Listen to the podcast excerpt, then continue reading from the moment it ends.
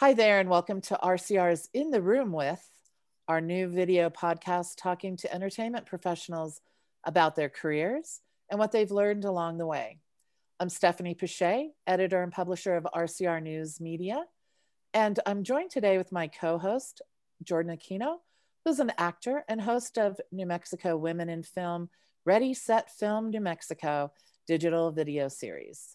Today, we're fortunate to be speaking with the multi-hyphenate A.J. Tesler, who's going to share his wisdom with us from being a comedian to having a film festival, well, a TV festival, and his own personal journey with a new documentary he has out. So yeah, nice to be here. Thank you guys so much for having me. And I understand there's almost 1,000 questions, so. Well, let's get started. Yes. Jordan. Yes. Number one.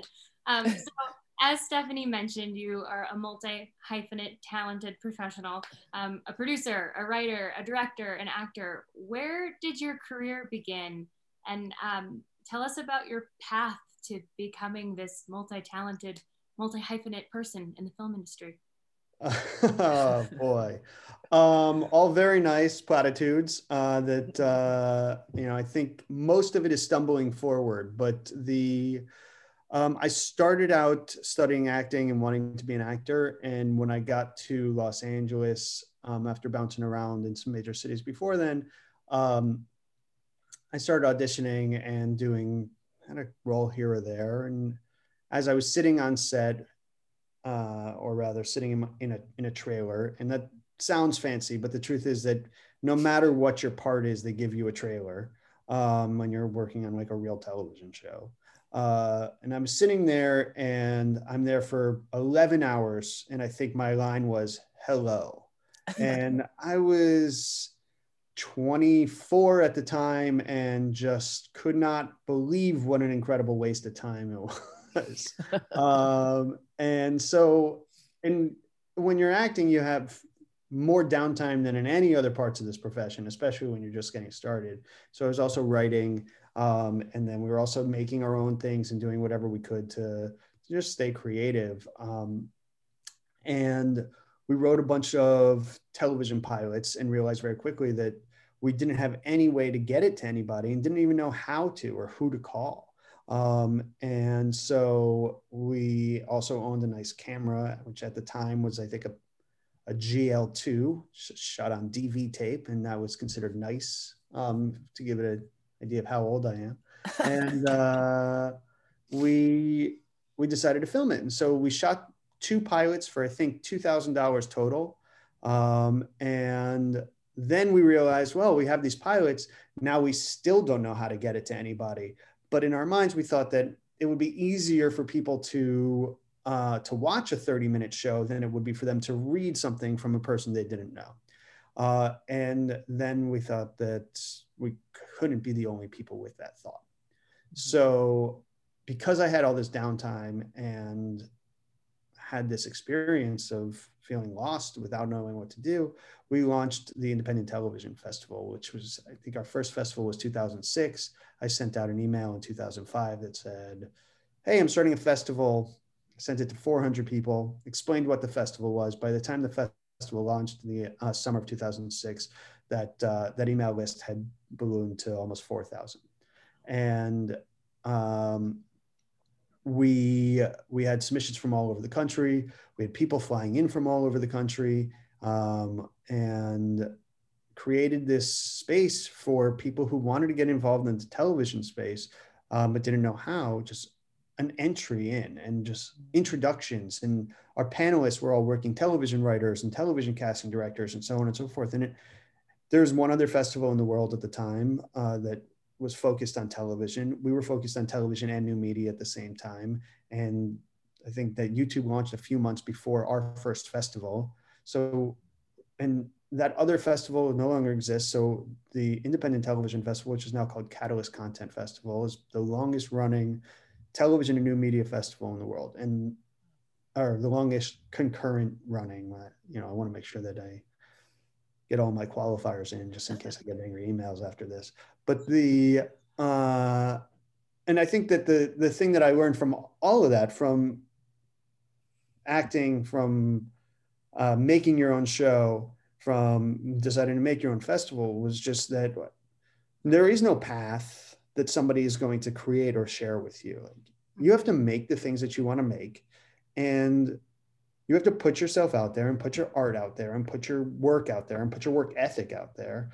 And from there, you hope that the chips fall in a favorable place. And if they don't, sometimes it's because the work isn't that good. That's okay. And I know Stephanie mentioned that I was a comedian. This is a prime example of the work not being that good. I was not a good comedian, which is why I am no longer a comedian and don't consider myself that at all. I work in comedy because I know comedians, but not because I'm a comedian anymore. And so I tried that. I put that out there. Nobody wanted to see me and told me enough. It was time to move on. And so after putting together that festival, I realized that really what I was doing was producing. I didn't even know what a producer was, but what I learned was producing is being the guy that can inspire people to bring people together and to get people together to come and make something that's insane and that doesn't make any sense and that nobody understands why you're doing it. And so, and that's what putting on this event was. I was bringing people from all over the country. I was bringing executives and professionals in the television space into these three tiny theaters in Los Angeles. Somehow Biz Markie was the DJ at our opening night party. There were 1,000 people there. The Budweiser was just pouring free drinks for everybody. It was very much a exercise in what do you need? And let's figure out how we get it there. And that's essentially what producing was. So from there, any of my friends who were doing shows or who had these other experiences, they would call me because I was the guy who could put things together. So from there, I was producing, and I produced early web series stuff and for studios and early television stuff, and that, you know, whatever that low budget section was, that was where I fell in. And from there, I just built relationships and built relationships. And, you know, I think that anybody getting started, the key thing is that whoever you're working with, it's never about this job. It's always about making sure you do the best job so that all of the people that you're working with on the next job, they think of you and want you to come and work on this one too. And that's how you, at least from my experience, any of my friends have built a career. That's amazing. Oh, go ahead, Stephanie. Sorry. No, that's all right. Go ahead. Oh, yeah. For the longest time, I tried to define what a producer was. Mm-hmm. And it seems you have hit the nail on the head. You wear a lot of hats and you connect people. Yeah. The hard part is there's a bunch of different definitions of a producer. And certainly a line producer is the one who actually makes the phone calls. And a producer is the one who gathers all of the things, who makes sure that the team is the right team for this particular job. An executive producer is the person who brings the value to the project, whether that's the money, the idea, the IP, the talent, whatever it is. And that's kind of the simplest way to explain it. Although I will say that on Twitter, there was a prompt for explain what you do in the most confusing way possible. And I just said, I'm a producer. So I get it. And I think that just because there's so many different definitions and writers get producer credit because they're coming up with all the ideas, like there's wide confusion. And I just, my version of it is I'm the guy who gets things done. So in your career, AJ, what are some of the projects that gave you the biggest headache and some that didn't give you that headache? I'm gonna put on my headphones as my, I feel like kids are gonna get yelled at pretty soon. So and that also buys me time to think about what my problem projects were and what the— Exactly, buying your time. Yes. So I would say, you can hear me okay? Yep. Oh yeah, okay. You're good. I would say that the projects that caused me some, a lot of it is expectations are what causes me the biggest headaches. That I'm going to deliver at the highest level that I possibly can, and I'm going to deliver at the highest budget value that I can give you. But as long as the expectations are appropriate. So, for example, one of the first projects I did, I had to do a 10-episode series for $20,000, which today sounds impossible. And then I was too dumb to know that it was impossible. So for me, it was, as long as everybody knew that, like, this is what we're doing, and we could all be on the same team about it, it was going to work out great. And we had a plan for how we could execute for those dollars and make something really fun and really good. But the second that somebody comes in and says, but I thought this was all taking place on a blimp. Yeah, well, we can't do that. Right. And so, you know, I think that for me, as long as I keep expectations appropriately low, that I'm going to over deliver. And I think that the projects in particular, I just finished a documentary called Magnolia's Hope. That one was incredibly difficult to do because it was a documentary about my own personal experience and my own personal family. My daughter has a rare disease called Rett syndrome. And so making that documentary was really trying. It was just hard emotionally. That said, you know, there are projects that I've done with major celebrities that have been very easy. There are projects that I've done with people who've never worked before that have been very hard. And it always falls down to expectations. When you're working with something, and I did a movie in Louisiana a couple of years ago for a TV network called TV One that was trying because everybody had a different idea of what the movie was. Mm-hmm. And just getting everybody on the same team is so important to making sure that you have success. And I think that you see it whenever you watch anything, you know, there's something off about this. That person feels like they're in a different movie, or why, or why is that coffee cup in the background of this Game of Thrones scene? It's everybody has to be in the same mindset about what you're making so that you can actually deliver on the highest level you can. Good point. So how about platforms? Because you've worked on different platforms from, you know, digital, you know, YouTube kind of, to Netflix and others. So how's it working? Which is your favorite, and how's it working with Netflix? Netflix is good. I like working with Netflix. I like working with Netflix because obviously, you know, you get the dollars to make the project that you want to make. And they're good creative partners too. You know, I've never had a problem with any of the projects that I've done with them, and I've done a couple now. But like every platform has its own value. I've done shows for Go90, which doesn't exist. I've done shows for SeeSo, which doesn't exist. I've done shows for a lot of platforms that no longer exist. And I'm working on shows for platforms that don't yet exist. So I think that it's fun to let the content dictate it. Ultimately, when you go through all the time and energy and effort of making something, the thing that you want the most is the most amount of people to watch it and enjoy it. And so that's the other reason why Netflix is great, is because you know that people are watching it. And and when somebody goes, oh, I didn't know you did that, you can say, hey, you can watch it on Netflix right now. Oh. Whereas when I talk about the documentary I did on The Tonight Show, they go, oh, that's incredible. Where can I see it? You go, well, it was on CISO, and now it's on Hulu, and now it's not anywhere because that license agreement ran out. You know, that's a bummer, because then where does that exist in the digital space? You know, at least when you were making something 20 years ago, it would exist as a DVD that you could sell after the fact. Right.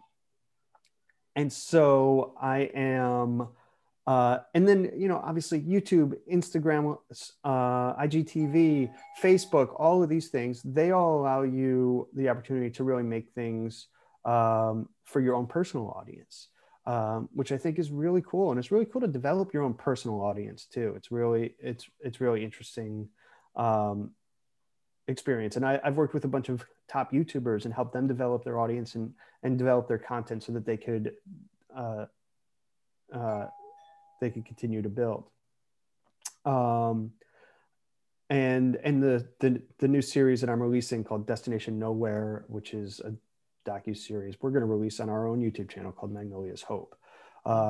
And so the trailer for that will be out next week sometime. It's February, in the beginning of February 2021, for whenever anybody finds this video. Okay. But yeah, so it's a, I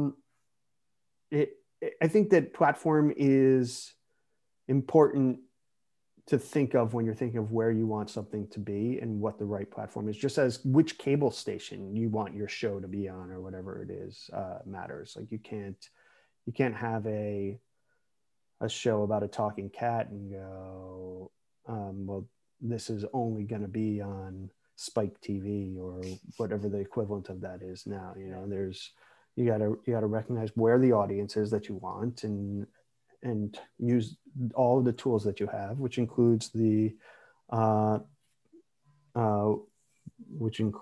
platform as well. I have to ask, what was it like making historical roasts? I particularly enjoyed the Nikki Glaser episode, the Kurt Cobain one. I have to know, what was that like?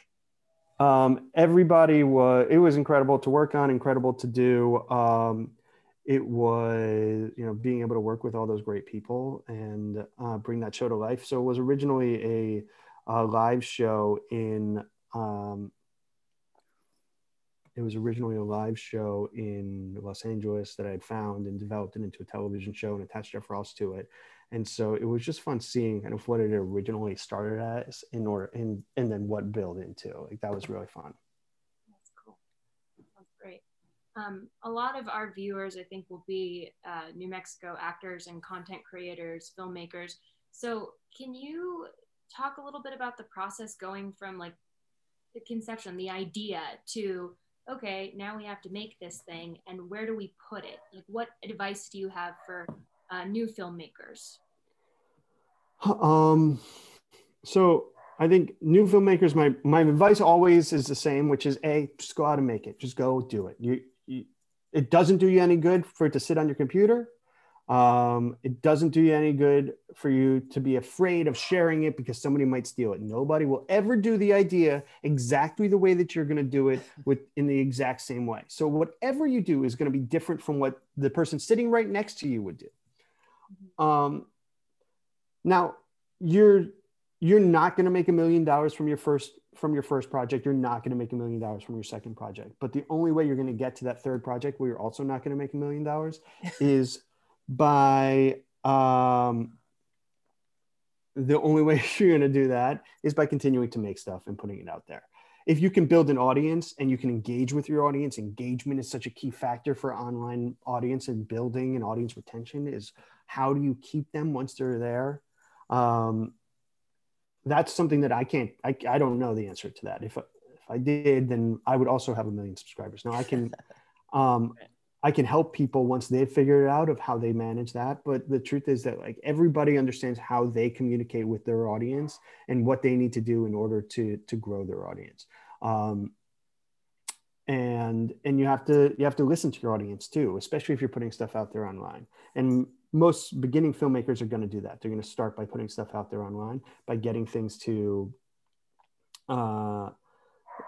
starting with friends and family, asking people to share, getting people involved. It's really about like, you can't be afraid to ask. You got to ask for help. I mean, that's how I ended up here. Stephanie reached out to me. I haven't talked to Stephanie in 10 years. And I was like, yeah, of course, you know, I'm always happy to help and always happy to talk and always happy to kind of share my experiences in hopes that it helps somebody else have a better experience with it than I did. It's a, But so step one, do it. Step two, finish it. Step three, get it out there. Unless it's terrible. If it's terrible, listen to the people around you. It doesn't help you to share it if it's terrible. Got it. Noted. Okay. What was it like developing, you said that you worked with different content creators on YouTube. What kind of projects were they working on? Were they like episodic things or more kind of vlogging or? So I've worked with a bunch of YouTubers over the course of my career. One of the early channels that that I helped launch was called Bamo, which was Mystery Guitar Man and Daystorm and Mike Diva and Tayson Day and Corridor Digital, and it was a collab channel from back in the day when YouTube was really just starting to explode. And so we did a collaboration channel where kind of we were all working together and making all this different content together and figuring out like how all these disparate pieces work together. And also a lot of it for me was training people how to make YouTube videos. And sorry, not how to make, they knew how to make YouTube videos, but how to make, how to scale their video production.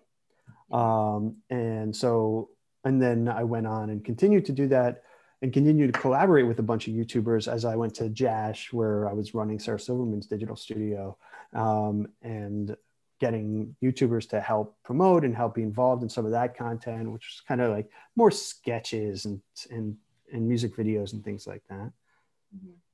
Mm-hmm. And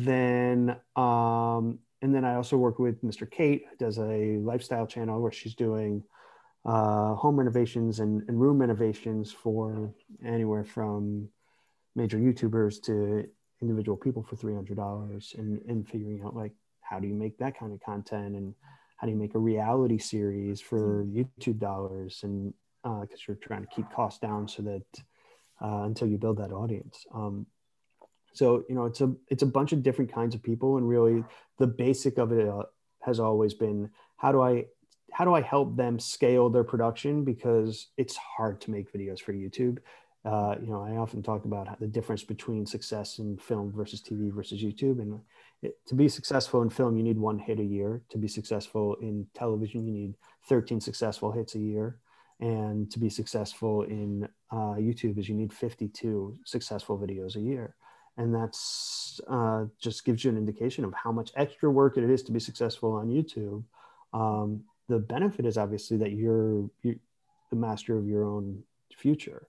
You don't have to hope that the network doesn't cancel or that the studio decides to shelf your movie or whatever it is. You have total control, but the amount of work you have to put in is no joke. And I think that people forget about that. And they just hear these stories of all these millionaires driving Lamborghinis because they did a prank of their girlfriend's father or whatever it is. And that's true. And that's unfortunate. But the fact of the matter is that people on YouTube are working extremely hard in order to make sure that their content is delivered on a schedule, regularly, at a high level, in order to keep their audience engaged. And not only that, but they have to listen to their audience. So they're, you know, they can't do 12 in a row and then sit and wait. They do 2 or 3 and then see what the audience has to say about it and change it accordingly. It's a constant fight of having market research just telling you immediately,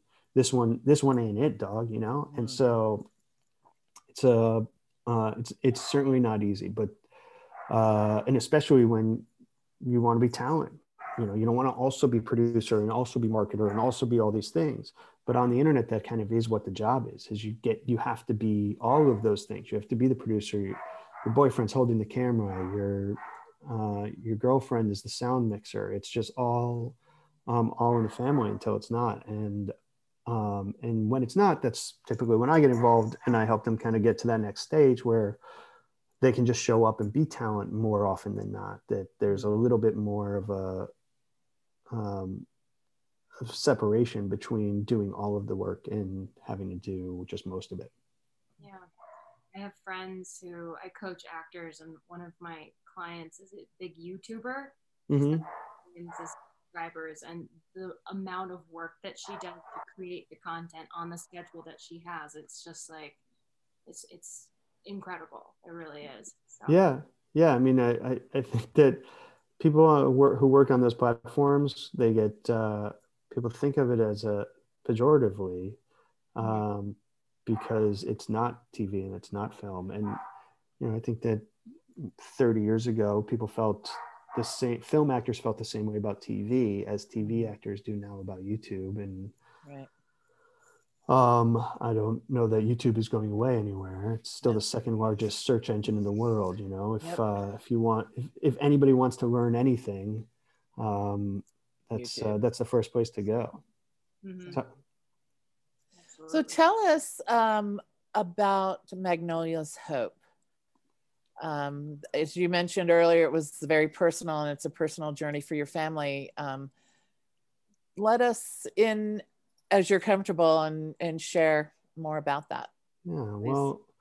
Well, so my daughter has Rett syndrome, which is a rare neurological disorder. It affects mostly girls, sometimes boys. They start out developing typically, and then by the time they turn 3, they've lost a lot of the things that they've learned how to do. Hand use, walking, talking. Many of them will have seizures and GI problems, so on and so forth. It's pretty awful. But so like any good father, I started filming her when she was born, and I had all of this footage of our experience of watching her progress in this disorder and watching her lose these skills and regain some and so on and so forth. And, but there's not a story out there that really expounds on the personal experience of Rett syndrome. And so I just needed to share it. And so she got into a clinical trial when she was 6. And that's when we decided that we were actually going to make this into a documentary. And so I picked up my fancy camera, not a GL2 anymore. And we went and we actually really focused on making this a thing. And the hope was that we were going to, have the story of the diagnosis all the way through the, this clinical trial. And the clinical trial was going to be miraculous, and she was going to be cured at the end of it. And then, oh my gosh, what an incredible movie this would make. Fortunately, that's not what happened with the clinical trial. And so really the movie kind of got shelved for a little bit because I didn't have an ending. I didn't know what the rest of the story was. And my wife came downstairs and said, you know, 2 summers ago, and said, we really have to finish this documentary. We got to figure out what the end of this movie is. And we started talking about it and thinking about it and developed it into kind of really what our process was of grieving and how we got through all of the grief of losing our daughter to this, losing our daughter, or the dreams we would have for our daughter to this disorder, and into kind of acceptance and ultimately what we do with it. And what we ended up doing with it is, we followed our daughter's lead, and she is somebody who, in spite of all of the shortcomings that the disease causes, is somebody who just wants to live and wanted to live life as loudly as she could, considering that she is nonverbal. And so we started taking her surfing and skiing and just really trying to make every experience count. And so we started calling them all adventures, and that's essentially what they've been. And we released it in December to a limited audience. And we're trying to figure out kind of what the next step is for distribution. I know that it'll be a useful educational tool for anybody who works with kids with complex disorders, and also with anybody who might be diagnosed with a complex disorder, to understand kind of what your path might be. And the continuation of that is this docuseries, where the grand adventure of getting in an RV and leaving town and driving all the way across the country. We took 45 days to drive across the country and film the entire thing, and kind of what our experience was of adapting this entire camp, this entire excursion for our daughter, so that she could make some memories out of a year where everybody else was fully locked into their house. And it wasn't without thought of the safety precautions that were necessary. It was the safety precautions that were necessary, because in spite of whatever the lockdown orders were in Los Angeles at the time, we just saw the writing on the wall, and we knew that it was only going to get worse. And we knew that the only way that we could really keep her fully safe, and we needed to really avoid her getting anywhere near this disease, because she has her own respiratory issues as a result of Rett syndrome, that in order to keep her fully safe, we had to make sure that it wasn't just keeping masks on and not leaving our house, but it was staying 20 feet, 100 feet away from anybody else. And so we didn't do a lot of campgrounds. We did a lot of parked on federal lands and in the middle of nowhere, and had the time of our lives, and I'm excited to share that with everybody. It's on youtube.com/Magnolia's Hope. And you can catch the trailer for the movie there, and our blog is magnoliashope.com. And if you follow there, then when the movie has a new release, we'll be able to share it there. Ultimately, it'll probably be on all of the major platforms too, but that's still a ways away as we figure out how else we can get it out there. Well, we'll track that and be sure to share that information as it comes out. Thank you. As well. Oh yeah, absolutely. I think Jordan has another question for you. I mean, I don't know if we're at 1,000 yet, but it feels cool. What was the response like when you first released the film? I have to say, I didn't know what Rett syndrome was until I was researching you. And I have to say, your daughter, she seems like a brilliant little girl, and you seem like wonderful parents. And it must be such an incredible gift to be able to create a film talking about something that I think so many of us don't know about. And for your audience who can really understand what you went through, what was the response like from the audience? Yeah, it's certainly a real labor of love. And the audience has, people have seen it, have been very complimentary. And I think that it hits the notes the way that we would hope, where it is not an easy watch, but it also is an uplifting and inspiring watch. We hope that the idea isn't to make people sad or pity our daughter or our family, but rather to celebrate in what's possible, to become aware of this thing, and to help if you can. Because we've seen the sad movie about these disorders. We've all seen that, and that's not what our life is, and that's not what her life is. Like, yeah, the disorder is sad, and it's tragic, and it's awful, but there's a way to live through it. And the other thing is that Rett syndrome has been proven in the lab to be totally reversible. So, wow. So, and it's progressive, not degenerative. So the faster that we can actually raise dollars in order to make a change in her life, the more of these kinds of memories and experiences become just a part of her fabric, instead of just another part of the difficulties. Mm-hmm. Well, I'm really looking forward to seeing it when you release it again, and I'm gonna have to check out your docuseries if you RVing across the country. What has that experience been like for you? It was amazing. I mean, I'm not an RVer. I'm not a camper. At least I wasn't before this. It was kind of out of necessity. We couldn't stay in our house, and so we. And not like nobody wants to stay in their house, and nobody wanted to, but just the nature of where our house was and what our experience was, and how the kind of risks that we knew that we were going to have to start taking on in Los Angeles, it wasn't going to make sense. And we really had to make sure that Maggie was safe. So, we got in this RV and just decided, let's see what happens. And that was kind of the mantra the entire time. And so I don't know how to do this, but we can figure it out. This is how other people do this. And so it was amazing. I mean, just to be able to, especially like in the height of the summer when everybody is locked down and not able to do anything. And here we are just out in the middle of Oregon.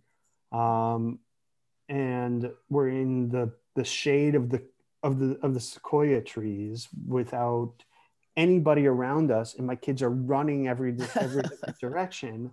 I mean, that was so much Medicine for Our Souls, that I'm very excited to share it, because I really think that it'll be medicine for other people's souls too, as they kind of get to experience being out. And I hope that it drives people to get outdoors a little bit as well, because you can be safe outdoors as long as you keep your distance from people. And I think that especially in LA, it was so stifling and has gotten more stifling that people are having a really hard time even recognizing that there are parts of the world where you're not so impacted and there aren't people everywhere. So I hope that that's the impact of the series. And I'm excited to share it with people and hope that that they have that same experience.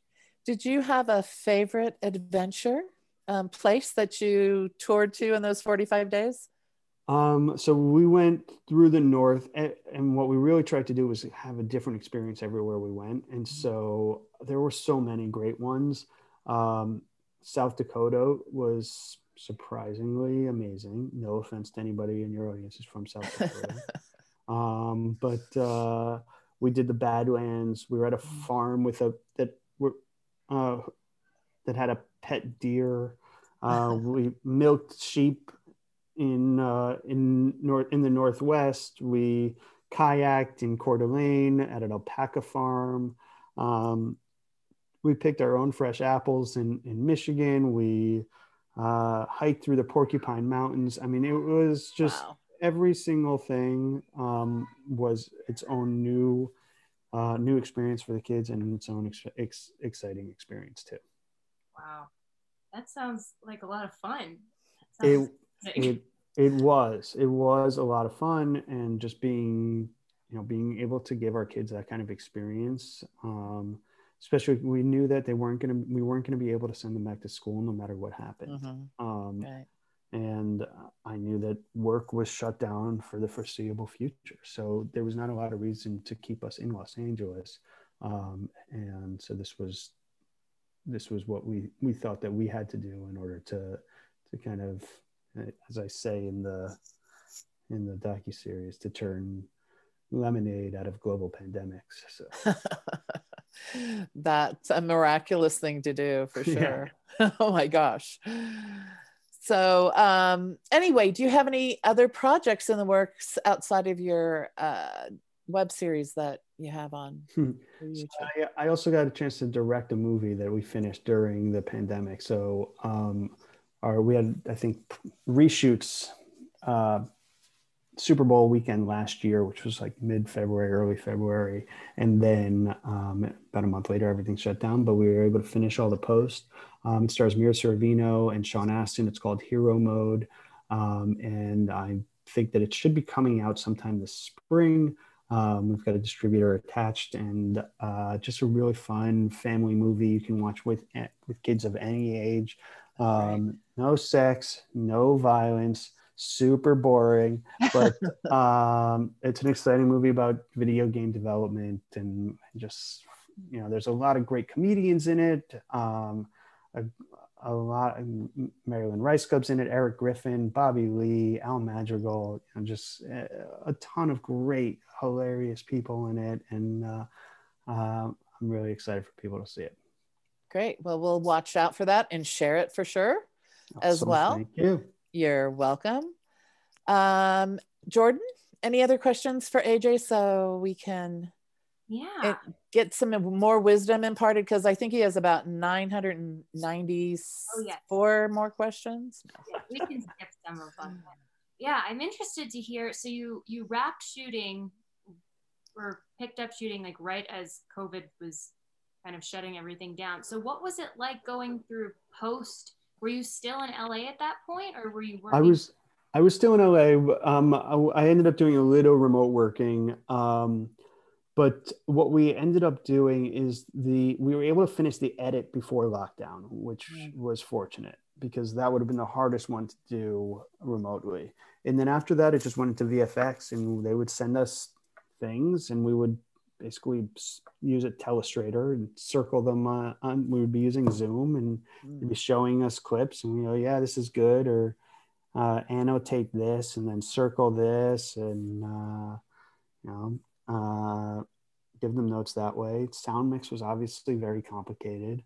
But what we ended up doing is they did a full clean of the sound mix house, and it ended up being me and the sound mixer sitting 6 feet apart or 10 feet apart. We're facing opposite directions, and according to CDC guidelines, felt relatively safe, especially at the time when the numbers weren't so high. And then the producers would come in the next day and do the same thing. And we just all couldn't be in the same room because we couldn't have that kind of crowd in the same room. And then that was kind of how it all shook out. It was every step we had to kind of figure out, like, how do we do this remotely? Nobody had ever done these things remotely, especially not at this budget range before. And so it was a fun experiment to try to figure out. I think we did a really good job. I think we made a really fun movie, and everybody did. You know, we're lucky that we worked with really competent people who didn't need hand-holding and could really do it with without a lot of eyes-on experience. Wow.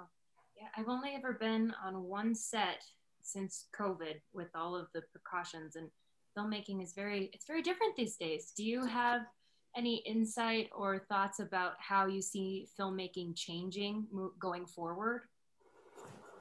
Yeah, I mean, look, I don't think that this is going to be the way this works forever. I think that eventually we'll get back to some semblance of normal filmmaking. But until then, I think that everybody has a responsibility to make sure that everybody that they're working with is safe. And it's so hard in this business where it's hard enough to get a job. And then once you get a job, if you have to leave because you think you might be sick or because you've got the sniffles, it seems absurd. But if you're the guy, I will say this to anybody who's watching, if you're the person who gets everybody else sick, then you're never getting another job. So don't be that person. And you know, everybody has their own different opinions about the severity of this thing. And I think that if people just think about what the worst case scenario is, like for me, I have a daughter, and if she got sick, it would be very dangerous. So for me to be on a set with people skirting the rules, it's just not going to happen. And so, you know, I think that in a year, things will be more or less back to normal.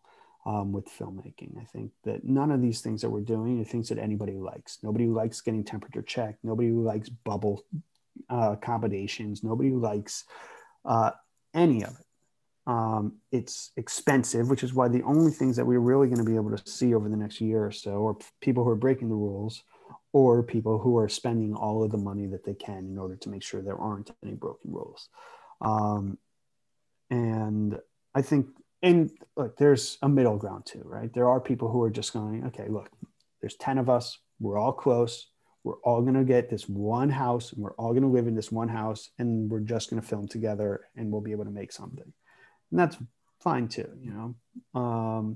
So I think that over the next year, we're going to see a lot of content that's very much driven by the restrictions that single locations, small casts, or these big budget things that don't matter.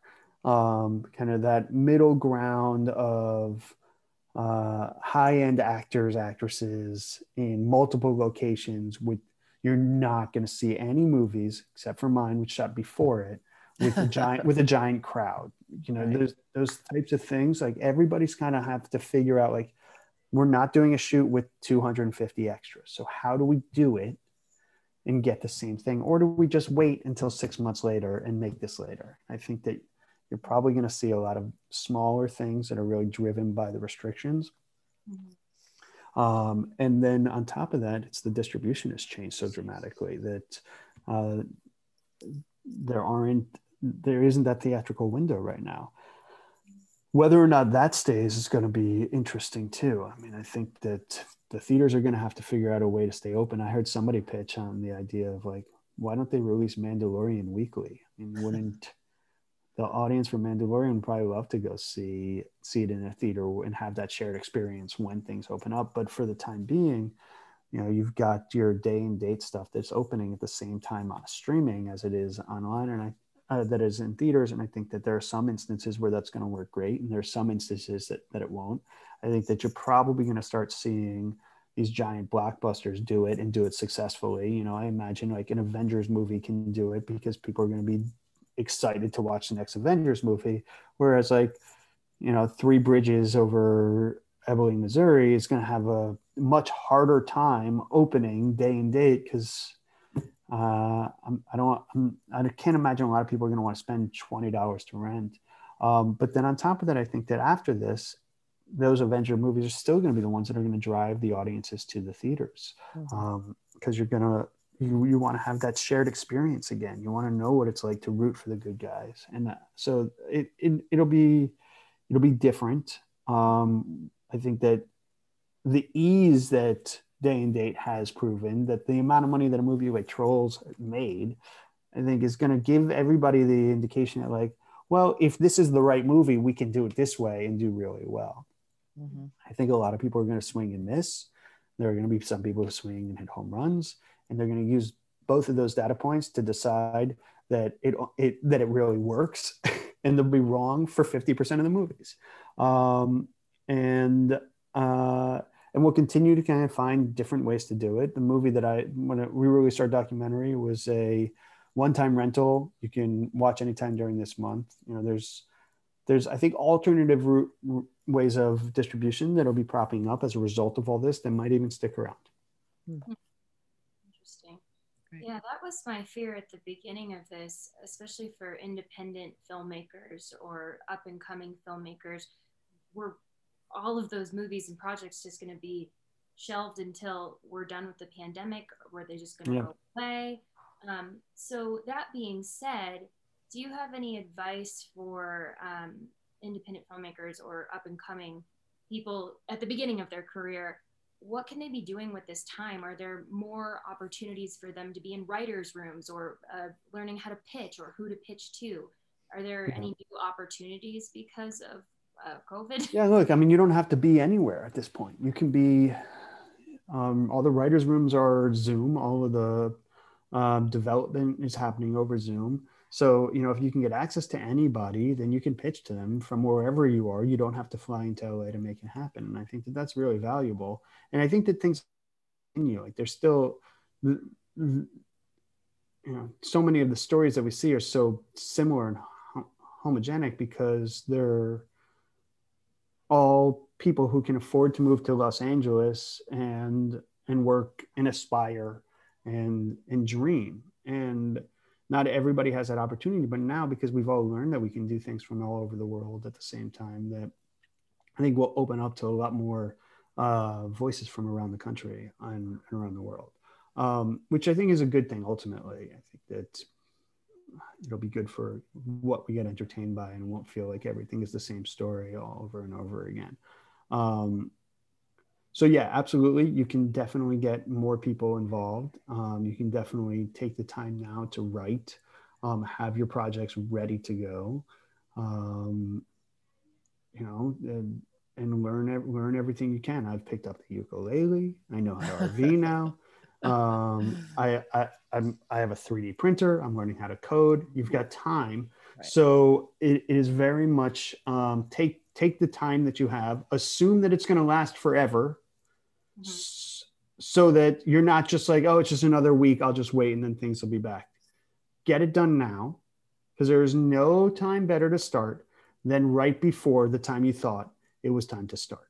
So if you get going now, then by the time that you're done, however long that takes, maybe things will be different. But if they're not, and they're the same, then you're prepared.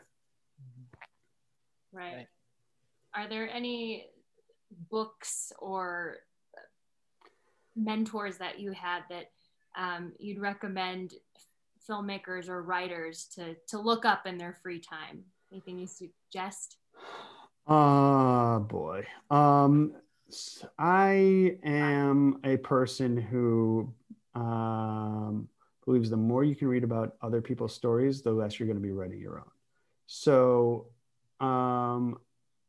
And that is not necessarily a widespread thought. You know, I think a lot of people believe that the more you read, the more you learn, the better you'll be. I would say read other scripts. If you're a writer, read other scripts about that are movies like what you want to make. Read how to do those. Read, you know, all of the different things you can in that. There's all kinds of different websites and places you can download famous movies, or you can download up and coming movies and read them. I think that reading about other people's stories and journeys, to me, has always been just kind of frustrating, because there's just, like, Peter Sellers's book is one that I read in college, and it's about a guy who started as or maybe it was Peter Gruber. I confuse them because both their names are Peter. I think it's Peter Gruber, who became this major, gigantic producer, but he started out as a beauty salon. Hairdresser, right. Hairdresser. And then he moved to Los Angeles, and he was a hairdresser for celebrities. And then he became a giant producer. Like, I don't understand how that's helpful for me to understand. Like, right. Wild Wild West with Will Smith. He produced that. Yeah. That was his first big thing. And prior to that, he was a hairdresser, right? So, you know, like, make your own story, write your own story, write your own path, because the only thing that taught me, and maybe it's because it's that it may have been the last book that I read about Hollywood, is that there's no way to do this. There's no right way to do it. That don't sit around and wait, that go off and do your thing and make your thing and be good to people. And if you're good to people and you're making your thing, then those people are going to help you. Right. Mm-hmm. Yep. Exactly. Wow. That's incredible. Oh, go ahead, Jordan. No, it's incredible insight. And what I keep finding, the more successful directors or actors, creatives that I talk to, they say the same thing. Just go out and do it. Be nice to people. And there isn't you do this, you do this, you do this, then you're successful. It doesn't seem to work that way for anyone. I wish it did. We all wish it did. I wish I could be like, look, here's a phone number, write this down, call this number in the morning. There's a Hollywood job for you. That's not the way it works. That's not the way it works in any industry either. And I think that we get wrapped up in the idea that this is a creative business. And so, like, how do I get in? You don't. That's the same in any business. How do you get in? What's that first job? They're entry-level positions, whatever path you want to take. If you want to be in production, you can start as a PA almost anywhere. All you need to do is say, hey, I'm available. And the truth is, that's enough for most people looking to hire a PA. If you want to start as a writer, then you got to find how can it be a writer's PA. Those are a little bit harder to come by because they're coveted positions, because they know that there's a path to meet writers. Once you meet writers, you get a chance to write with writers. Once you're writing with writers, you get a chance to be a writer. Same goes as a PA. Once you're a PA, you are working on a set, you're learning how production works, you're learning from a producer, you're good at it, you get hired to do key PA work. Once you're a key PA, you get hired to do a production coordinator work. There is upward mobility in all of these things, but if you want to be a creative, the only thing you can do is create. Mm-hmm. Yeah, that's great advice. It's just really wonderful to keep hearing all of these interesting and successful people saying the same thing, that there is no way to do it. Just go out and you do it, and you have a good attitude, and just go be creative. So I love that.